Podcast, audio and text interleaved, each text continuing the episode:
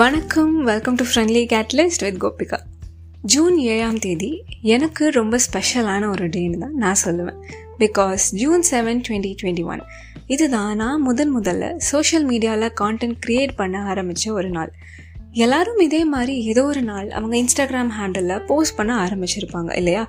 So இந்த டேயில் அப்படி என்ன ஸ்பெஷல் இருக்குது எனக்கு ஏன் இந்த டே முக்கியமான நாள்ன்றதை நான் சொல்கிறேன் அண்ட் இது என்னோடய பர்சனல் லைஃப் எக்ஸாம்பிள் ஷேர் பண்ணுறேன்றதை தாண்டி இது மூலயமா உங்களுக்கு சில இன்சைட்ஸ் கிடைக்கவும் வாய்ப்புகள் இருக்குது ஸோ கீப் ஆன் லிசனிங் இந்த one year of content creation ஜேர்னியில் நான் லேர்ன் பண்ண நிறைய விஷயங்களில் சில பிட்ஸ் மட்டும் இங்கே நான் ஷேர் பண்ணுறேன் number one writing to heal myself இது நிறைய சுச்சுவேஷன்ஸில் நான் எக்ஸ்பீரியன்ஸ் பண்ணியிருந்தாலும் என்னோட இந்த கான்டென்ட் க்ரியேஷன் ஜேர்னியில் இந்த லைன் ரொம்பவே நல்லா ரிஃப்ளெக்ட் ஆச்சு.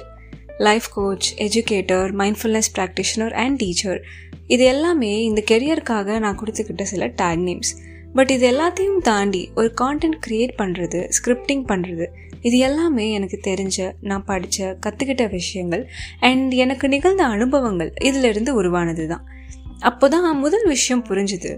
பொதுவாக கான்டென்ட் க்ரியேஷன் அப்படின்றது அடுத்தவங்களுக்கு ஒரு நாலேஜ் ஷேரிங் அண்ட் அது இன்னொருத்தரோட லைஃப்பை இம்பேக்ட் பண்ணுறது அப்படின்றத தாண்டி அது க்ரியேட் பண்ணுற எனக்கு என்னோட ஹையர் செல்ஃப் கூட நான் கம்யூனிகேட் பண்ணுற மாதிரி ஒரு பிளேஸாக தெரிஞ்சுது.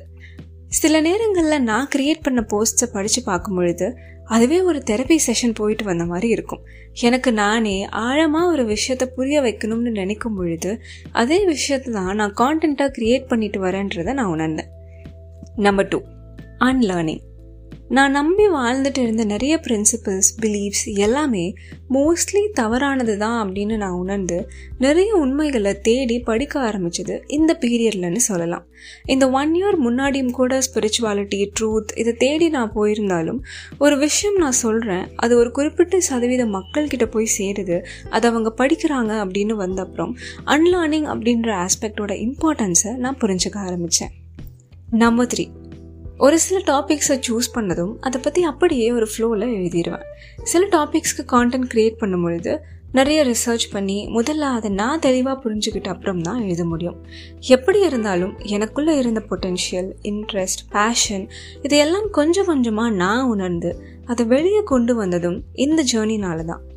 நம்பர் ஃபோர் ஒரு புது விஷயத்தை ஆரம்பிக்கிறதுக்கு எவ்வளவு தைரியம் வேணுமோ அதை விட அதிகமான தைரியமும் நம்பிக்கையும் அதை தொடர்ச்சியாக செஞ்சுட்டு போகிறதுக்கும் வேணும். இந்த கன்சிஸ்டன்சி எவ்வளோ பெரிய ஒரு கம்பவுண்டிங் எஃபெக்டை கொடுக்கும் அப்படின்றத இந்த ஒன் இயர் கான்டென்ட் க்ரியேஷன் ஜேர்னியில் நான் கற்றுக்கிட்ட மிக முக்கியமான ஒரு பாடம்னு சொல்லுவேன். Number five give you best and you will receive the best எவ்வளோதான் ஆழமான விஷயங்களை பற்றி பேசினாலும் கூட சில சமயம் அது நம்ம எதிர்பார்த்த விதத்தில் மக்கள்கிட்ட போய் சேராமல் போகலாம். அது எனக்கும் நடந்திருக்கு. ஆனாலும் கூட ஃப்ரம் தி சோல் ஒரு பெரிய நோக்கத்தோட நம்ம பண்ணுற அத்தனையும் ஒரு நாள் அங்கீகரிக்கப்படும் அப்படின்னு சொல்லுவாங்க. அந்த நாள் என்னைக்கிடா வரும் அப்படின்னு எதிர்நோக்கியே இருந்துட்டு இல்லாமல் என்னால் இன்றைக்கி முடிஞ்ச பெஸ்ட்டை நான் கொடுக்குறேன் அப்படின்னு நான் கொடுத்தப்போ அதை விட ரெண்டு மடங்கு அதிகமாக நான் கேட்ட நான் நினச்ச விஷயங்கள் எனக்கு நடந்திருக்கு. பார்வை இருந்தும் நிறைய முக்கியமான விஷயங்களை பார்க்காம தெரிஞ்சுக்காம இருந்துட்டேனே அப்படின்னு உணர்ந்த தருணங்கள் இந்த ஒரு வருஷத்தில் நிறையவே இருக்குது லைஃப்ன்றது பத்து சதவீதம் மட்டும்தான் நமக்கு நடக்கிற விஷயங்கள். பாக்கி தொண்ணூறு சதவீதமும் அதுக்கு நம்ம எப்படி ரியாக்ட் பண்ணுறோம் அப்படின்றதுல தான் இருக்குன்னு சொல்லுவாங்க. அதே மாதிரி தான் எனக்கு தெரிஞ்ச பத்து சதவீத நாலேஜாக இருந்தாலும் கூட தொண்ணூறு சதவீதம் இது எப்படி கொண்டு போய் மக்கள்கிட்ட சேர்க்கணும் அப்படின்ற நியூவான்சஸை நான் தினந்தோறும் லேர்ன் பண்ணிகிட்டே இருக்கேன். இன்னும் நிறைய லேர்னிங்ஸை எதிர்நோக்கி மென்மேலும் பயனுள்ள விஷயங்களில் எனக்காகவும் உங்களுக்காகவும் உருவாக்கணும் அப்படின்ற ஆசை இன்னைக்கு இன்னும் அதிகமாக வளர்ந்துருக்கு.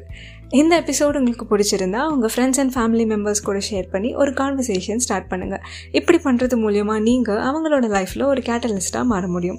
அண்ட் இந்த எபிசோடை பற்றின உங்கள் காமெண்ட்ஸை இன்ஸ்டாகிராம் இமெயில் அண்ட் லிங்க்டின் மூலமாக என் கூட நீங்கள் ஷேர் பண்ணலாம். And I will see you soon in another episode